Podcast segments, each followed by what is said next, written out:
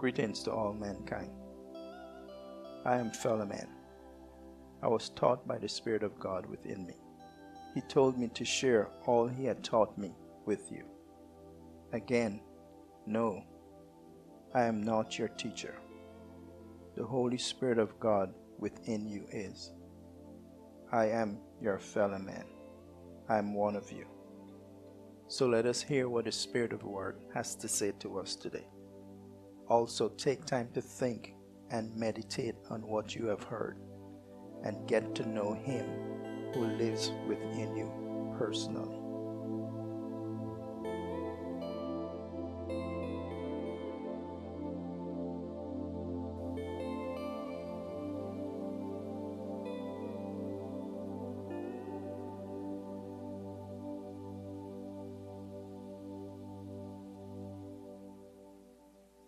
Before I share what's on God's heart and mind with you, let's open in a word of prayer. Father, I lift all my fellow men up to you. I want them to know you created us because you love us and want to have a relationship with us. Father, visit each of them by your Spirit. Cause them to believe and know in their hearts that this was and still is Jesus' intent for us by returning you to live in us again.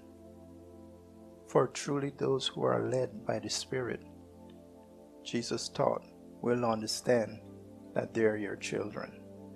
Father, I ask this in Jesus' name. Amen and amen. Thank you, Father. Thank you, Father.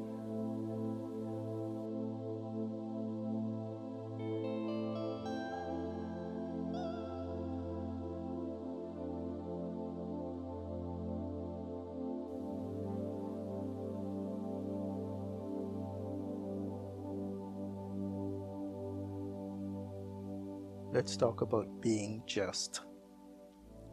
To be just is to do what's morally right and fair. God, our Heavenly Father, is a spirit being of integrity and honor. He created us humans to be just like Himself. Hence, why we are to put ourselves in each other's shoes and treat each other the way we would like to be treated. Love our neighbors as ourselves. Do unto others what we would like done unto us. You see, where there is true justice, there can be no injustice. God, our Heavenly Father, He created one race, and that's the human race. We were all created equal in His sight.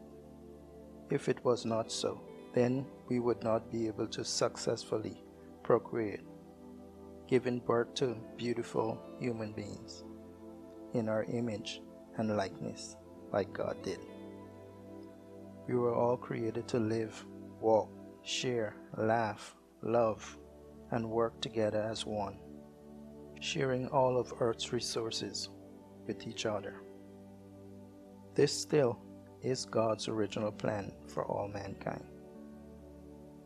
as he told me years ago, his original plan for man still stands. God, who is fair and just, says, Righteousness exalts a nation or a person, and sin and evil, injustice, brings a reproach to them all. God told us in His Word that He hates an unjust scale. Henceforth, from here on, let us choose to live equitably with our fellow men and root out all form of injustice everywhere. Jesus told us we will have heaven and earth, so let it start with me and you. Brothers and sisters, family, let this start with you and me. Let us root out injustice and live lives that's fair and just, bringing glory to God and promoting who we are as his sons and daughters in the earth, men and women of integrity and honor, of fairness and justice and equality. God bless you.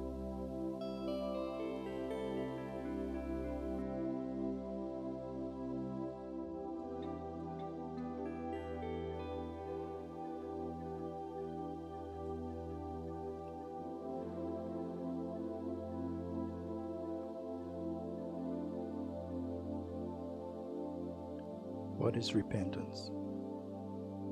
To repent is to make a 180 degree turnaround. It's to change your mind.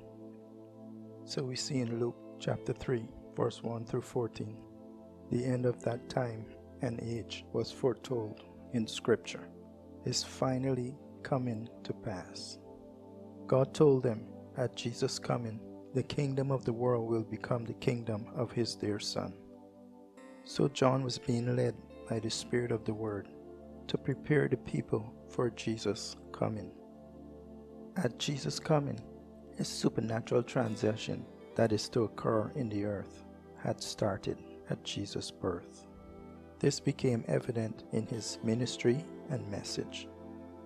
Knowing what was foretold, seeing the signs, people came out to be baptized and embrace John's message. John asked them, Who warned you to flee the coming wrath to the world? They asked John, How can we save ourselves? John's recommendation was this, and it is still the same recommendation the Spirit of God is saying to us at this time in the earth. John told them, If you have two shirts, share with someone who has none, and do the same thing with your food. To the tax collector, he said, Don't collect any more taxes than you're required to. Then some soldiers said to John, What should we do? He replied, don't extort money. Don't accuse people falsely and be content with what you have. So, in essence, to escape serious judgment that is to come into the earth, we are to love our fellow men and follow the laws and principles of God, which tell us to love our neighbors as ourselves. Do to others what you would want done to you. Treat people the way you would like to be treated. You see, we are to see all people as human beings and equals and move with compassion for each other by putting ourselves in each other's shoes. You see, to repent is to turn from our evil, selfish ways of existing in the world with our fellow men and do good and to show compassion and kindness to all we come in contact with, sharing all you have with those who don't have. God said this To those who have much, then much is required of you. But to you who don't have much, still do something with what you have. Still do something. Help someone in some tangible way with what little you have. Or I should say, from what little you have. So, my brothers, my sisters, family, people of the world, let's repent and turn from our selfish ways of living with each other. And in doing so, escape the coming wrath through love for our fellow men and live. God bless you.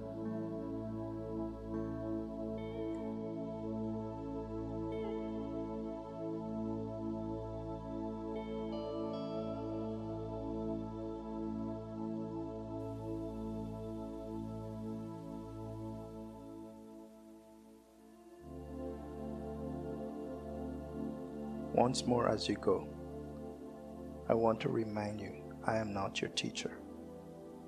The Holy Spirit within you is. Why am I saying this so often? Because I don't want you to continue making the same mistakes, being led by men and not the Spirit of God within you. This is why I'm encouraging you to pursue getting to know the Spirit of God within you with the same intensity you do going after a soulmate or your career. And the Holy Spirit of God who sees your heart, He can tell if we are serious or committed to knowing Him.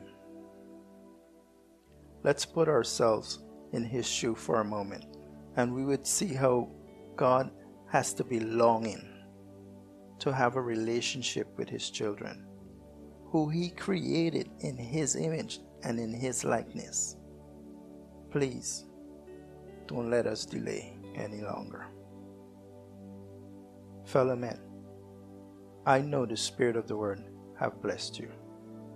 So kindly like, share, and subscribe to our podcast by the name Fellow Men. God bless you.